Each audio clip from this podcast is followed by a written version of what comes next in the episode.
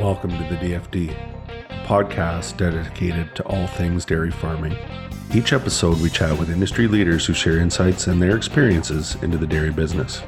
I'm your host, Keith Schweitzer, and I hope you enjoy this episode of the podcast. Hi, everybody. Welcome back to the DFD podcast. I'm your host, uh, Keith Schweitzer. I'm pretty excited today to have two esteemed guests on from uh, Kirkton Vet Clinic, uh, Dr. Mac Littlejohn and Dr. Reg Clinton. And uh, I think today's topic is pretty fitting. We came off a pretty uh, smoking hot week last there, uh, week last week with uh, some high heat and humidity in Ontario. And uh, I thought it'd be a great time to talk about, you know, what's happening in barns and how we can do some preventative uh, cooling to keep these girls working through the summer with all these incentives and things that we have on. So, Mac, um, why don't you say hi and introduce yourself and tell us a little bit about your yourself? Uh, hi, Keith. Thanks for having me on. Um, I uh, been with Kirkton essentially my whole career since 2002, and um, I've got a keen interest in um, uh, sort of respiratory issues, um, vaccination, treatment, as well as uh, ventilation of calf burns. And um, the, I guess, segue to that is some heat abatement um, in uh, bigger cattle, so dairy cows, feedlot cattle, etc. Um, yeah, so that's uh, I guess why I'm uh, talking to you today. And uh, Dr. Reg Clinton, how are you today? And would you like to introduce yourself? I know you're a return guest to the podcast. You're a sucker for punishment, so. Yeah, well, thanks for asking us, Keith. Um, you got uh, two vets here from Elgin County, born and, and half raised and um, so I guess that's why we're talking about heat because everything's so hot down in Elgin. Um, well, this this is all all Elgin focused podcast, so I yeah, that's right. That about yeah. me, I'm a I'm a Western Elgin person, so mm-hmm. in the bowels of West Elgin. It's the only place to grow up anyway. Yeah, get those cool uh, Erie breezes on the North Shore. So, uh, so yeah, as I was mentioning before, uh, we came off a pretty uh, pretty hot week last week. So what were uh, maybe Mac were you seeing in some of these barns, and as it relates to to heat abatement? Uh, well, typically what you usually see is, or when the cows start to get heat stress, you have to remember the cows really likes to be between five and ten degrees Celsius. She doesn't want to be any hotter than that. As soon as they get, as soon as the temperature gets north of, uh, I don't know, probably fifteen um, in certain areas of the barn, you'll start to see a cow increase her respiratory rate. And that means, you know, um, she's starting to get hot and she's trying to blow off some heat. Um, other things that can, you know, can lead to uh, heat stressed cows. Um, they can't lie down for as long of time because they get too hot, so they want to stand up. So do they start to perch? Maybe.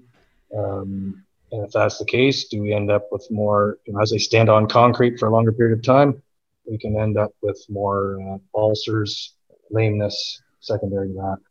Um, really, you know, what you want a cow to do to make milk is to uh, go to the bunk, eat, get a drink of water, lie down, and chew her cud. And if there's reasons why she can't do that because she's getting too hot, and she needs to stand up. Um, then uh, we need to put some uh, cooling mechanisms in place. And there's various ways to do that. Um, the simplest way is uh, wind on their back, um, and we need about uh, 400, over 400 uh, feet per minute um, going across her back to uh, to drop their temperature and keep her comfortable. Yeah, so that's uh, that's pretty interesting. I know we've seen lots of uh, signs of heat stress last week. I know lots of cows yarding up around water troughs, lots of lots of cows perching in stalls, lots of extra saliva, you know, higher rest rates. Like Reg, do you think um, the cows will kind of battle through this first bout, or or is it going to get worse, or, or what are your thoughts on that? Yeah, I always think that you lose one of three things right away: milk, fat, or repro um, on heat stress, and some of the other things like your ulcerations um, and other long-term effects show up within a couple months.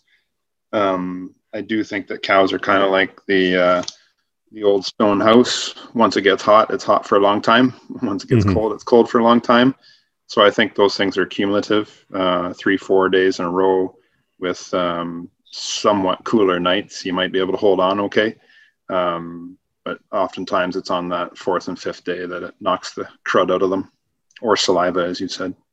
Yeah, it seems like they kind of uh the weather I guess kind of broke on Saturday or Sunday there and and you know just kind of analyzing some bulk tanks this morning and seeing some of the effects of that, you know, seeing some elevated MUNs, some some lower uh milk uh, productions and and lower fat productions. So it's just kind of interesting. It's it's not typical I guess to have that much heat in the in the last part of May and the early early part of June. It's you know we usually reserve those warm nights for July when you can kind of hear the corn grow, but uh, it's just interesting. Um, it seems the trend is that it's moving.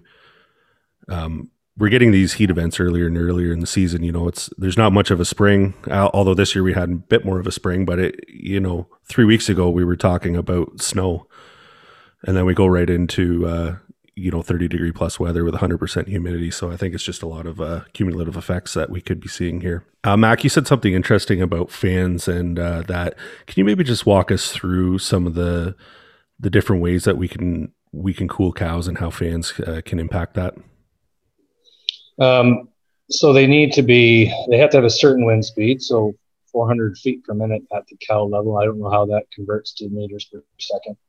Um, I'm probably sure there's an app out there to do that. But, um, and you want that. The biggest problem I see in barns, Keith, is that the cows, the fans are in the wrong spot. And I've been in lots of barns where um, you've got big ass fans going down the middle of the barn, um, which is great to dry out your feed and um, and cool the cows' heads down while they're eating, but it doesn't do much when they go to lie down uh, in the stalls, and that's when they really need it.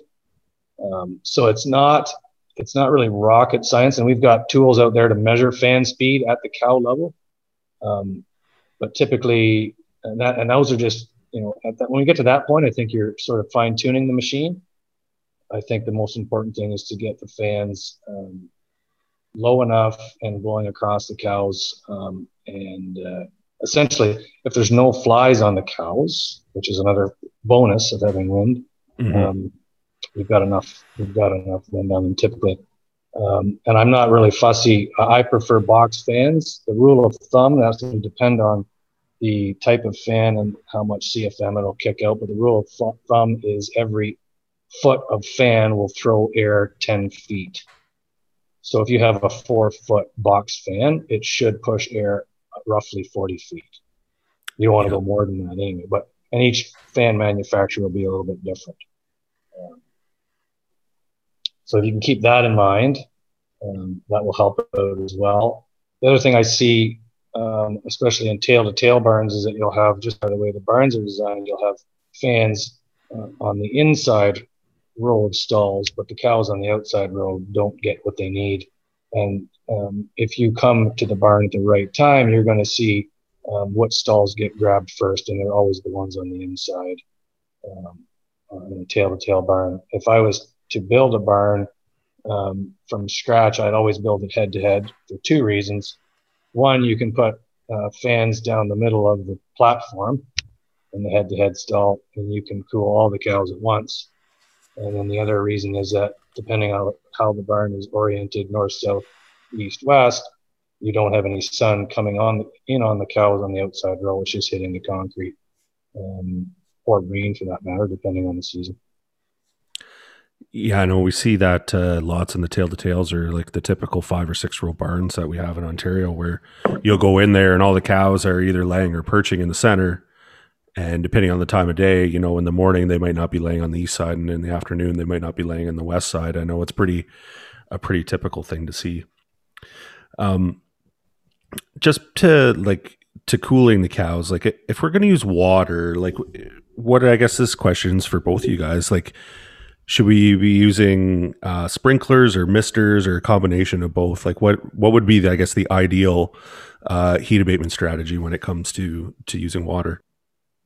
Um, I prefer. I don't know if I. I prefer sprinklers, and I prefer um, sprinklers that have a. Um, I don't know the size of the droplet, but I prefer to uh, a larger droplet size sprinkler, and I like them over top of the feed rail. Um, the most important thing with the sprinklers is they have to deliver enough water, and they have to deliver it in a certain amount of time. So it doesn't really matter. You can, if you increase your droplet size, you can have your water on for a shorter period of time. Um, or if you if they have a smaller droplet size, you can have to go a little bit longer for that section of, you know, for that section of the barn.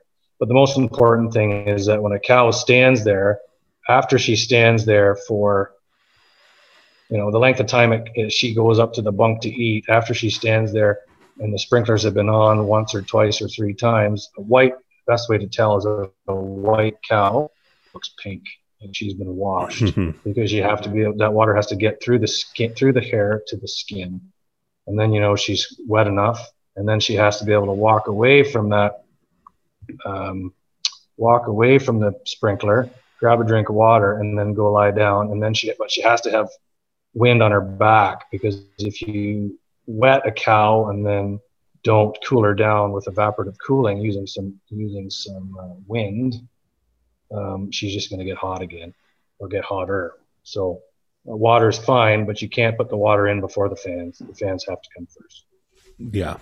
Reg, did you have any thoughts on that? Yeah, I agree um, with that. A bigger droplet really soak them. Uh, kind of a, a, side note, I guess, is uh, what you said, Keith, about some of the changes in the weather pattern. We still get July weather. We just might get it in April and May um, mm. on any given year. But it, it does, uh, uh I guess, kind of when you look at some of these cows, you're standing behind them, and um, you know their hair coats haven't fully fallen out, and you get about a heat stress, and you put water on them. Sometimes they get matted down pretty good. So mm-hmm. I think um, you know, in line with some of the sprinklers and fans that we're focusing on here, some of those grooming devices that you have in the barns, the brushes and and things like that, are pretty important too, just to make sure that that uh, you know that part of the cow is is cleaned off and you can wet it and and get expected results on on water and wind to cool them down. And i would add that uh, one of the best inventions recently that we've seen is the shower for walking out of a robot and how some of those cows just absolutely take their time coming out of the robot getting drenched um, uh, before they before they leave. And they seem to really appreciate that um, if you're anthropomorphizing for how a cow feels uh, when she's getting drenched by a shower. Uh, they do they do like it. It does a great job of really getting them wet, and you're you know you're focusing on a cow that's going to then probably go up to the bunk and eat and get some wind blowing on her there as well. Yeah, and I think that is a pretty uh, pretty small investment to set up the showers at the end of the at the end of the robots because I think a lot of them are just using a typical shower head or a or a soaking like a fire hose nozzle and and some water and I don't know like are they throwing a an activation switch on it so like when it opens up it it kicks a switch over and then it just starts pouring water out or, or how's that working Reg? Yeah, it's even it's even more simple than that. Anybody with a, a piece of PVC pipe and a and a drill with a uh, I don't know what size a bit, but they've made them bigger recently versus the little mm-hmm. spray ones they had. They've made big soaker holes in them now. And yes, an activation switch for when that um, that unit comes off or the arm pulls away, then the water starts up. So it's working really well. Yeah, because they're doing it on exit, right? Correct. Yes. Yeah, yeah exit okay. for sure. So you don't get the feed wet.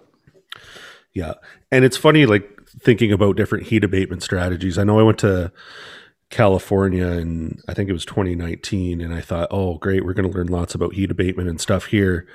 But it, because it's such a dry, arid climate, they can actually go a little bit hotter and I was very surprised to see like there wasn't a lot of misters and there wasn't a lot of, of fans to be honest but when we went down into uh, the southeast us into like georgia and florida down that way you know the humidity is such a killer in the summer you know they're talking 110 degrees fahrenheit so you know 35 40 degrees celsius with 100% humidity. Like they full out said everything that they that they said about their production they prefaced except for in the summer except for in the summer. So they you know we run a 25% preg rate except for in the summer so I think uh, I learned a lot down there about how we can kind of use their climate, which is a little bit more similar to ours, to try and get uh, try and get cows cooled.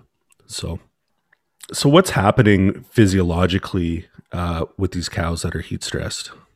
That's a very good question. Um, what's going to happen is that they are going to um, start blowing off as they try to cool themselves. They're going to start to blow off more carbon dioxide, and by doing that, they are actually going to lower their um, uh, the pH in their blood, essentially.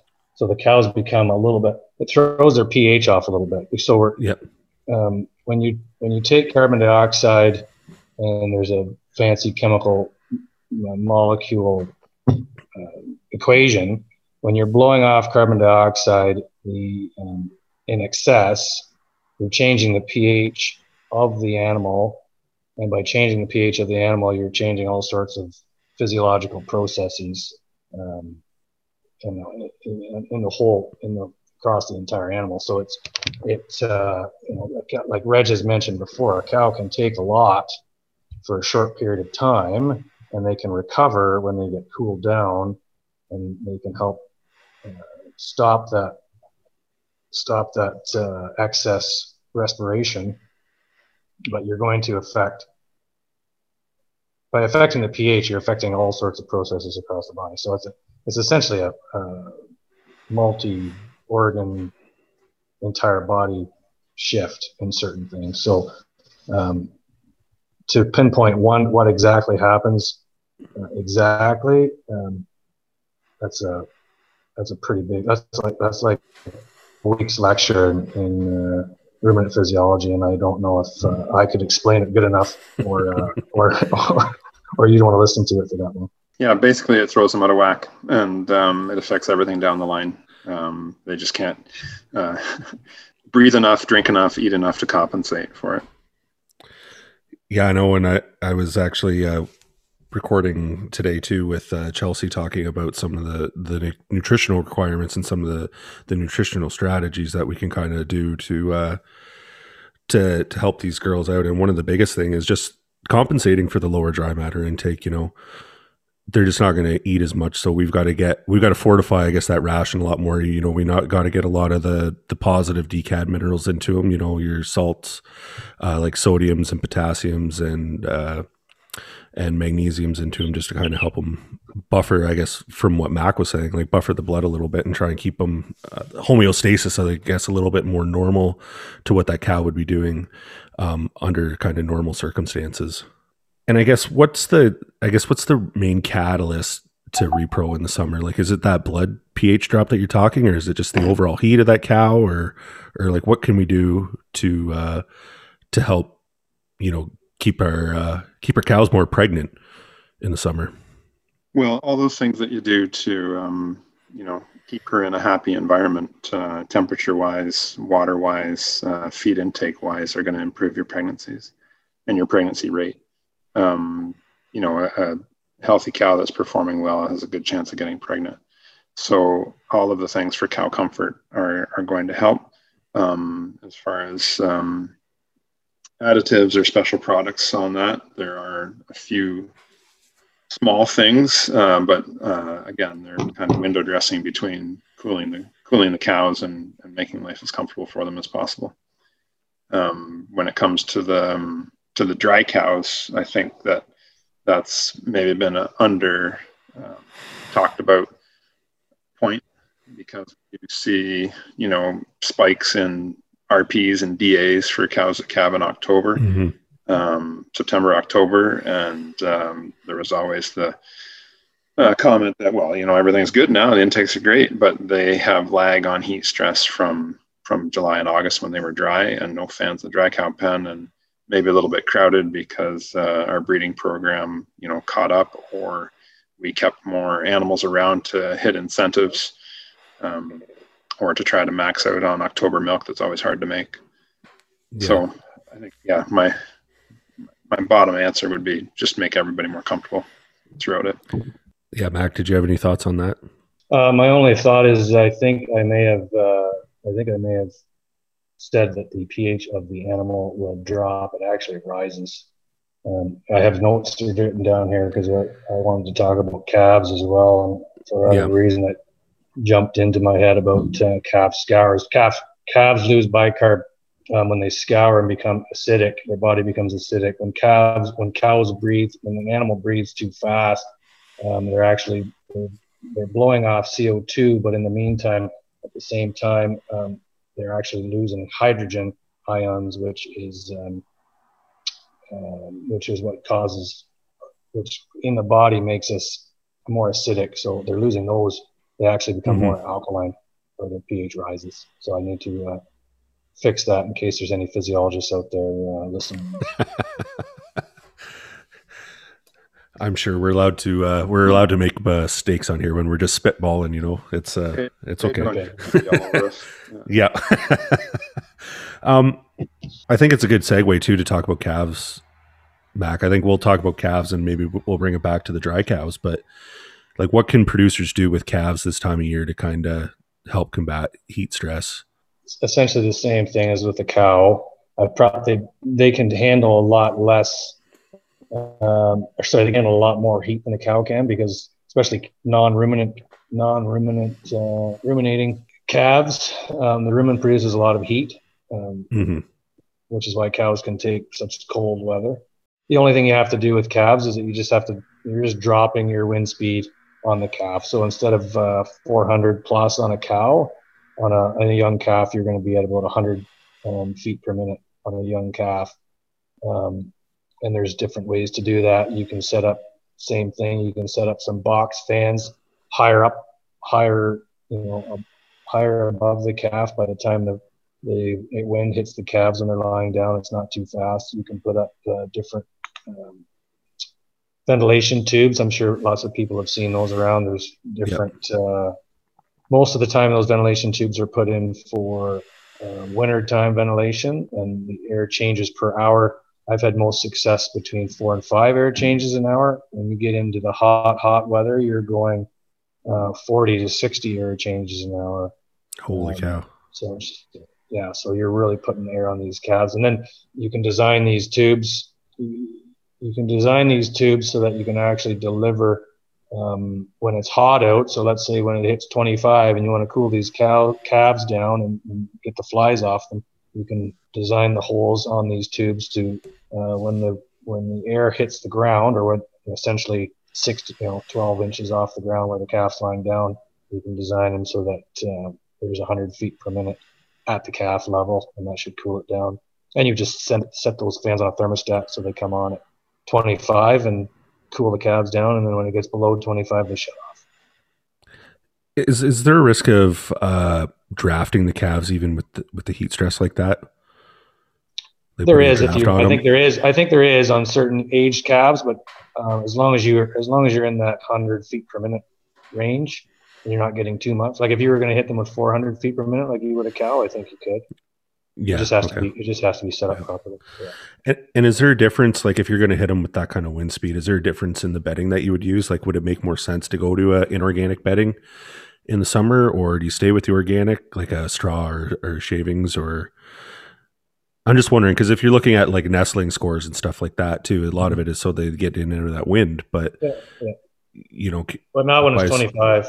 No, no, well, and that's I guess that's what I'm asking. So typically typically what i recommend is in the wintertime using long straw and then in this depending on what you know, the the type of farm or what they're typically using um, switch to shavings in the summertime mm-hmm. um, and then i do know guys that just have they've got their uh, they've got them on in a, on a robot feeder and they're just they take the bedding out and they're just on a sand they're just on sand um, but you're right. You're right, Keith. They don't need any. They don't need any nestling stores. They don't need any bedding.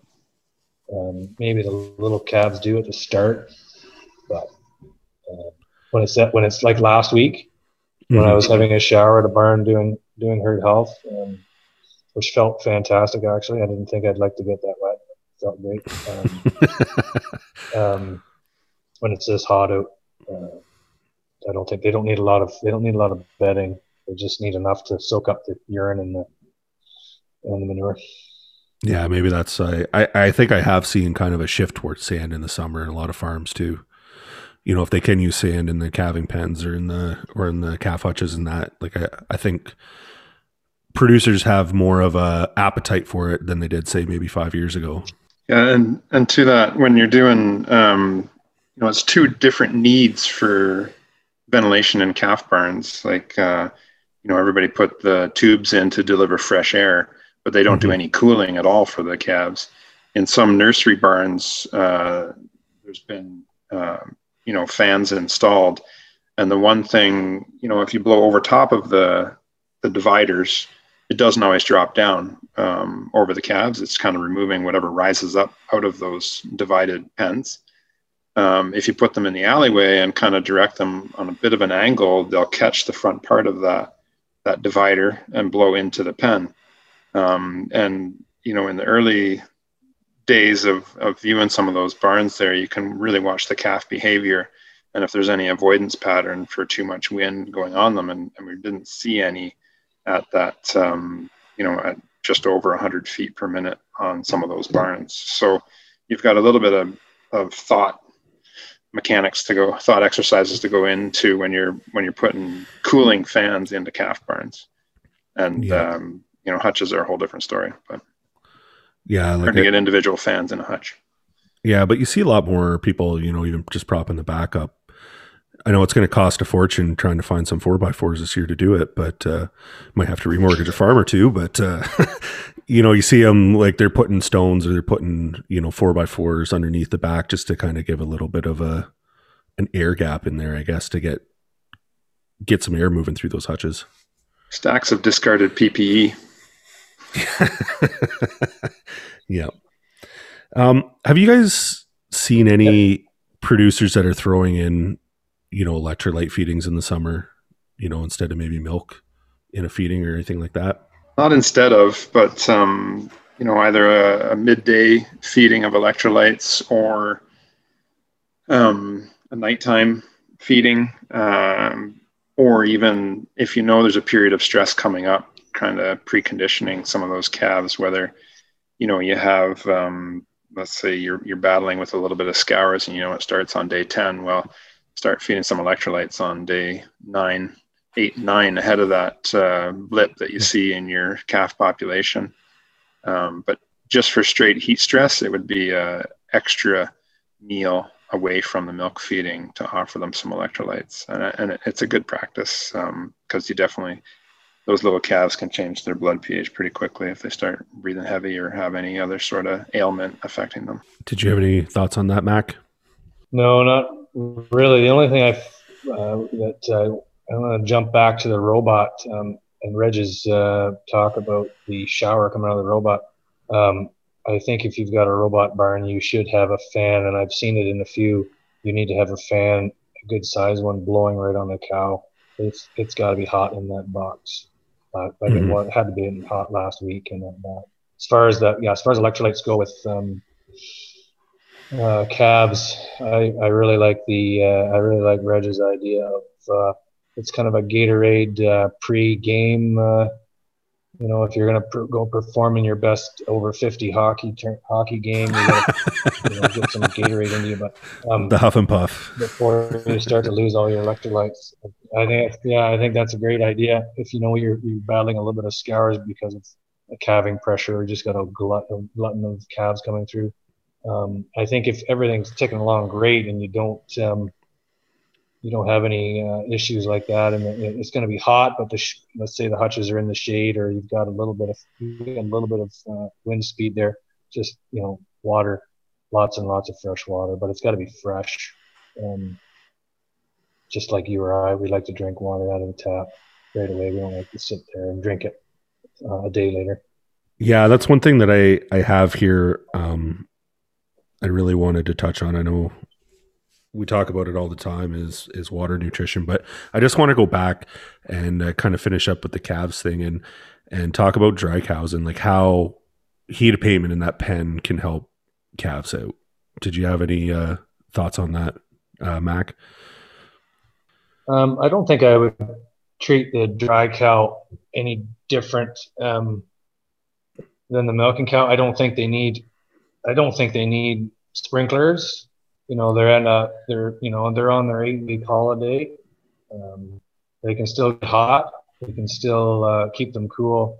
I think it's the same premise. Um, the same premise. Keep them comfortable. Keep them lying down. You don't want a dry cow coming in, uh, going in into the fresh into the close up group, and then uh, you know uh, a week or two into her uh, lactation, she's got a sore foot because she was standing up too long in the dry period. Um, it all comes down to it all really comes down to comfortable um, stalls or comfortable uh, uh, bedding, somewhat whether it's a pack barn or, or you've got stalls for them. Um, lots of room to walk around if they want, and, but lots just lots of uh, lots of wind. They're out of the sun because they're in the barn. I don't really like dry cows outside. Um, at least I don't like the close-up dry cows outside, mm-hmm. uh, especially this time of year, they're going to be eating whatever pasture is, whatever grass is growing in the pasture, and uh, you know that's that doesn't bode well for uh, transition, uh, a successful transition. So really, for for me and dry cows, it just comes down to comfortable. Uh, no different than the dairy cows, other than I probably wouldn't put a, uh, a sprinkler in, just lots of wind. Yeah, I, I agree that um, you know, although a sprinkler is nice um, to really help cool down, probably not necessarily if you've got your dry cows spaced out and lots of room.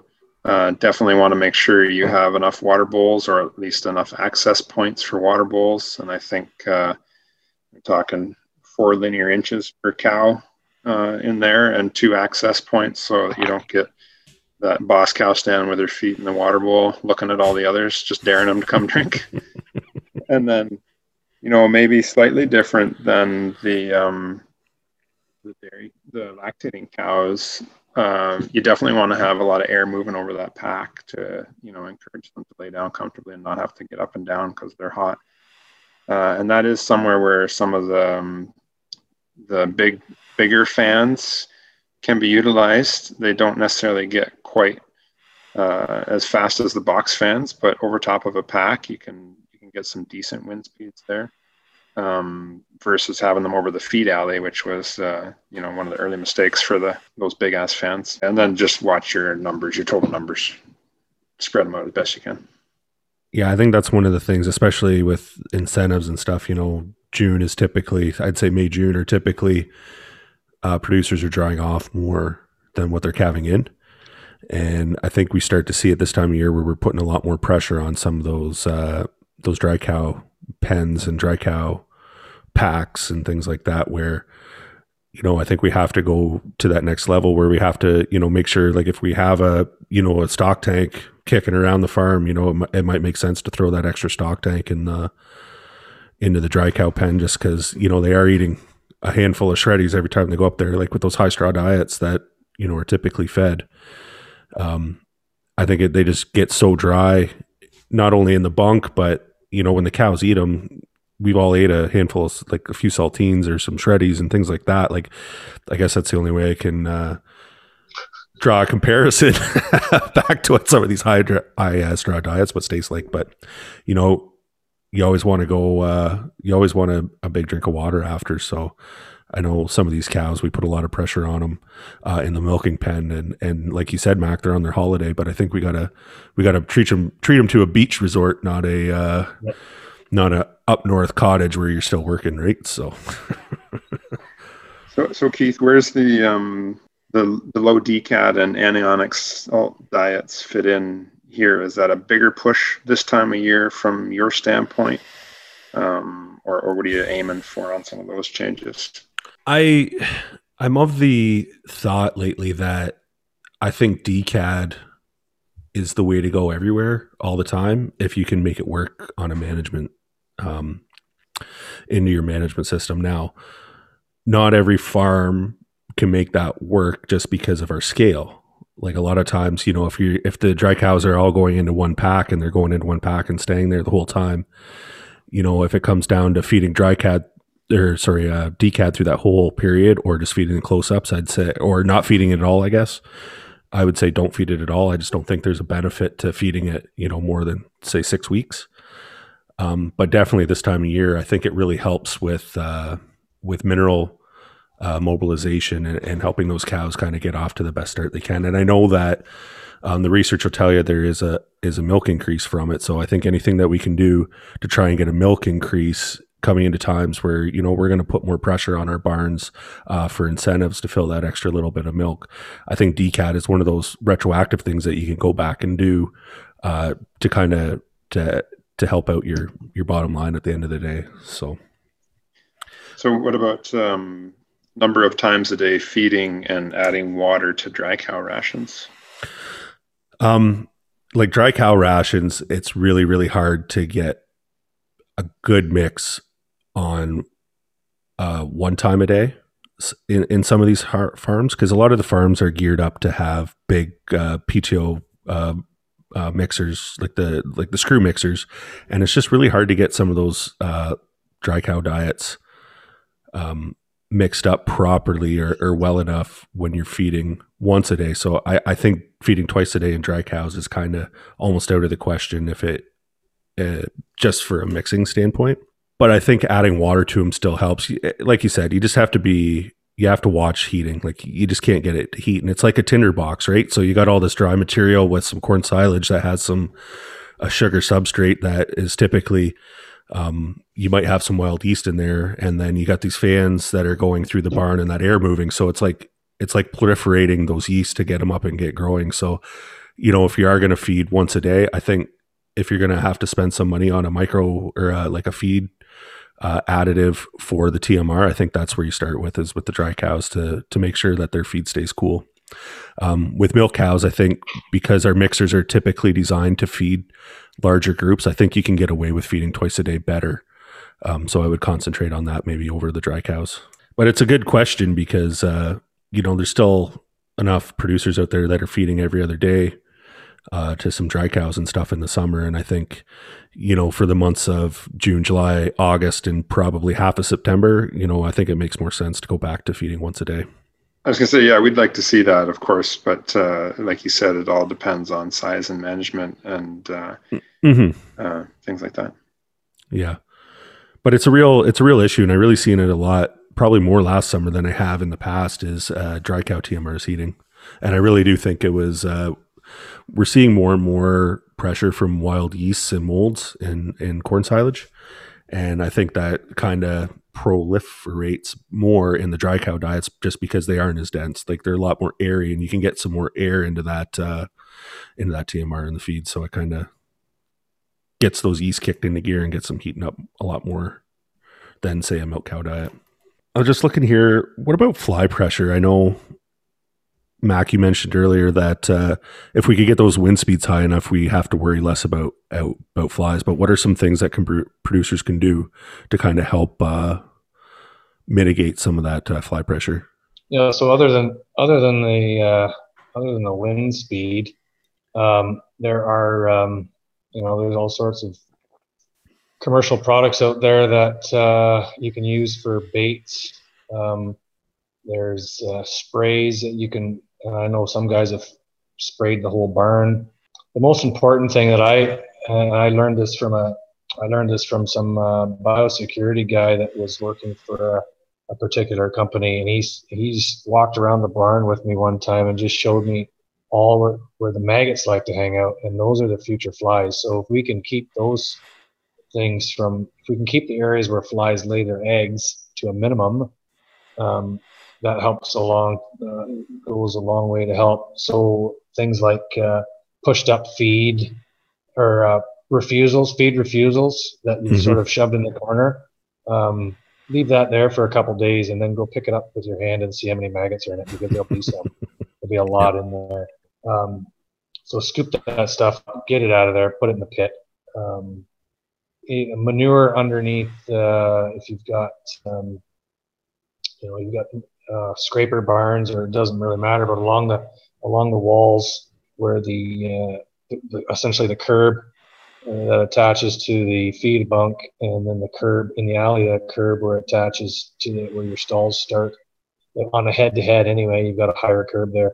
Um, just start scraping some of that manure off the side because you'll find some stuff caked underneath there and some maggots growing there. Um, just try and keep the manure um, anything that's sitting, whether it's rotten feed or old feed, or uh, just try and keep things a little cleaner, and you'll have less fly, you'll have less future flies down the way. Um, there's lots of uh, fly sprays out there. You know, there's Boss Pour-On and Cylence. And I'm not plugging either company; it doesn't really matter. Um, and you spray the spray the cows themselves, and it keeps the flies off them likely for three to four weeks. Um, and it just again goes back to energy. Cows need all their energy to produce as much um, milk as they can. So if they're spending energy breathing or they're spending energy swatting flies or standing together in a group, and that just heats them up even more. Um, you know, you know, I get phone calls every year. I got all my cows standing at one end of the barn, uh, all group, grouped together, and it's because that's probably where the best air is. But there's also flies, so they bunch together to to be able to swat each other's flies. And you'll see beef. You know, you drive down the countryside, you'll see beef cows the same way. They'll all stand mm-hmm. together and swat flies as they uh, as they can. Um, you know, just put some fly sprays on them. Um, you can spray the perimeter, keep the grass along the outside of the outside of the barn, keep it short. Flies love to hide in grass. Um, so you know, get your uh, get your kids out on the lawnmower and cut the grass along the outside of the barn.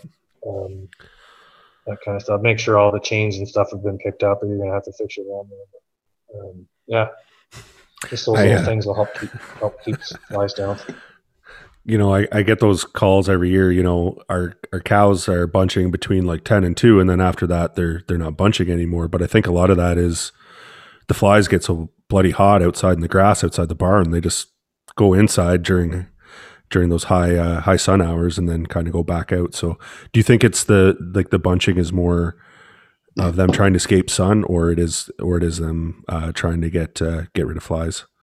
Well, I've seen it. In, I've seen it in barns where they're uh, there isn't really any sun on the barn, so I think it's, I think it's flies.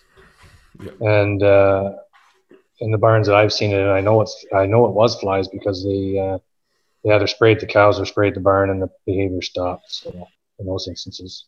it's One thing that came up actually was some new barn constructions, and it and it speaks to Mac's saying they go out and uh, hide out in the grass. Um, anybody that kind of blew their budget on their barn and didn't have enough left over for the landscaping around the the outsides, the the putting the big piles of dirt back, uh, that's a factor there too because flies do come in and they they'll feed and then they'll go back out. So that pattern of uh, bunching is sometimes associated with the fly pattern as well, uh, whether it be the flies are looking for heat abatement from the grass or they're actually coming in to feed. But I think some of those things with the cows too is a little bit learned behavior that once they start seems to perpetuate as well. Um, and so whatever we can do to break that up sooner than later seems to be beneficial. Yeah, I know. Uh, I know a couple herds, and it looks kind of crazy in the summer when you get in the heat of the day. But they'll they'll close, you know, the curtains up three quarters of the way, and it almost creates like a tunnel or a wind like a tunnel vented barn and i find it really helps keep cows from bunching and it, and it, it makes sense with if you keep the wind speed up then the flies can't can't sit down or they just don't like being in there so that's another thing with the robots i think that you talked about or touched on earlier there mac too is uh, about fans on the robots is they really get a lot of pressure from fans because there's a lot of substrate around the robot you know whether it be wasted feed or manure or milk uh, spilt but there's a lot of uh, a lot of area for flies around there, and it can really impact a, a herd's visits uh, in the summer. And um, incompletes because you know the cow's sitting there getting bit, so she's just going to start kicking at that robot arm to try and get out of the robot and get away from and get away from those flies. So, um, and I guess the last thing that I kind of want to touch on and have on my list here is uh, what are you guys' thoughts on water nutrition? I think the water's pretty important. Um, the, obviously you want to do an analysis to see there because if your uh, if your water's out of whack, then um, the uh, it's going to affect how you're trying to balance for your DCAD and things like that. And you mm want to make sure that you can get proper consumption. But the one thing, not the one thing, uh, something we've seen uh, in the last few years is water treatment uh, showing a massive benefit on um, on some of the barns, especially with some of the you know recycled water or water that is uh, sitting in cisterns for a little while Um, we've measured some water trough uh, total coliform counts or total bacterial counts.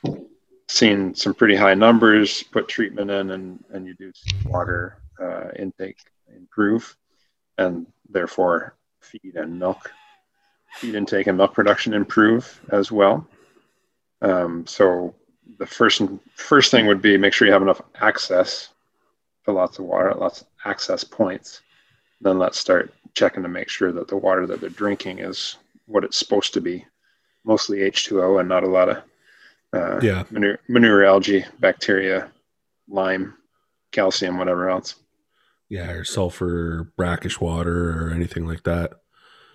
I had an interesting webinar recently, and you know when you look at that actually came up on trace minerals, but one of the comments was that molybdenum in water has less effect on some of the other minerals than molybdenum in the feed, just because it's uh, flushed through so Mm-hmm. quickly in the rumen, so it doesn't alter your absorption of trace minerals.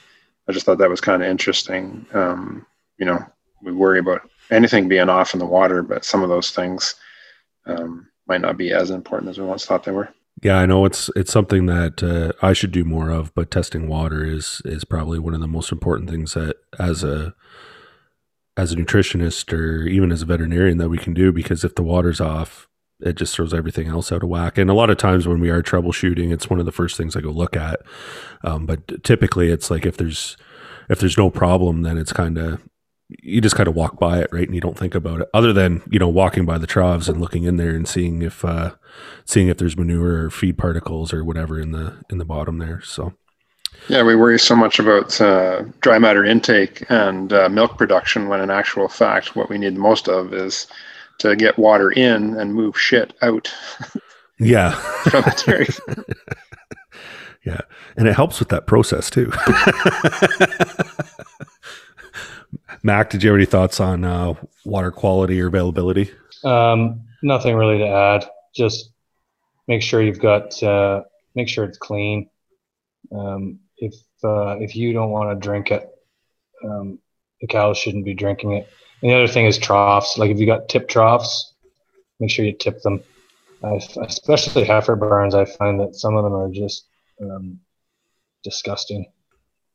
Um, they, they they smell like a they smell like a a toilet that hasn't been flushed for a long time. Um, so you know, make sure they're tipped daily, um, and you know maybe in the and most likely in the dairy barn it's probably not as big a deal because there's they're, they're being used more often because the demand's so high. But um, uh, just in heifer barns or in uh, calf barns, just if they've got tip troughs or you've got water bowls, or just make sure they're clean. Um, just clean them. Yeah. I uh, did a typical vet thing and made note of a dirty heifer water trough, and uh, the client said, "Yeah, the last uh, vet in said that too, and we cleaned it out uh, twice in between you two being here, but these heifers just stand there and play in it all the time, so it gets dirty Yeah. instantly." So I mean, It's a- some of those preventative measures to keep the heifers from standing in it or cows to stand in it. Yeah, you see a lot of that in the in barns too. If the waters are maybe just a little bit on the low side, or you know, uh, seeing a lot of farms where they're putting bars above the water trough so that they can get their head in there, but they can't uh, can't necessarily necessarily stand and, and wade in it. So, was there anything else that uh, any kind of closing thoughts that any you might have, Reg, um, before we uh, we close this podcast out? I feel like I should say something profound, but uh, in actual fact, I think we covered a few good points there. So unless you're baiting me with something that you really wanted me to talk about, just come No. right out and say it, Keith. No. Everything you say is profound, Reg. uh, Mac, Yeah, what about uh, yeah? What about from your uh, your end there? No, I think we've I think we've covered uh, I think we've done a decent job of covering everything about heat and heat stress. Um, yeah, I think the most important thing is first off is wind, and then take it from there. Um, Mhm. just uh, make sure you. I don't know. I think we didn't didn't talk a lot about big. We started talking about big ass fans. Most barns don't have enough of them in there. They're too far apart. I've got one barn that's going to put essentially big ass fans in between their big ass fans. So if you've got some, um, if you stand in, right in between, uh, halfway in between both fans, I'm guessing you're not getting much wind. Um, other than that, uh, just go out and check your barns out and see where the wind is, and just watch the cows. You'll know exactly where the wind is and where it's not. And then where the wherever the cows are not choosing to lie first, it needs more wind. Yeah, I had a kind of a funny thing happen last week uh, during the heat. I had my anemometer out. I can finally say that word. I've practiced for about a year now, but uh, anyways, I had it, and uh, we are just measuring some stuff. You know, it's a new build. Um, I thought that the air was maybe a little bit heavier than what what the other barn was like, so we were going to go and check it out. And you know, and sitting there with my uh, wind meter in the stall, sitting down at cow level. The cows were out there up in the parlor, and just to see what the wind speeds were. And I'm sitting underneath the fan and there's no wind. So we get looking and we get looking through the barn. And two thirds of the fans in the barn were wired backwards. So they're on three phase hydro. So you can wire them backwards.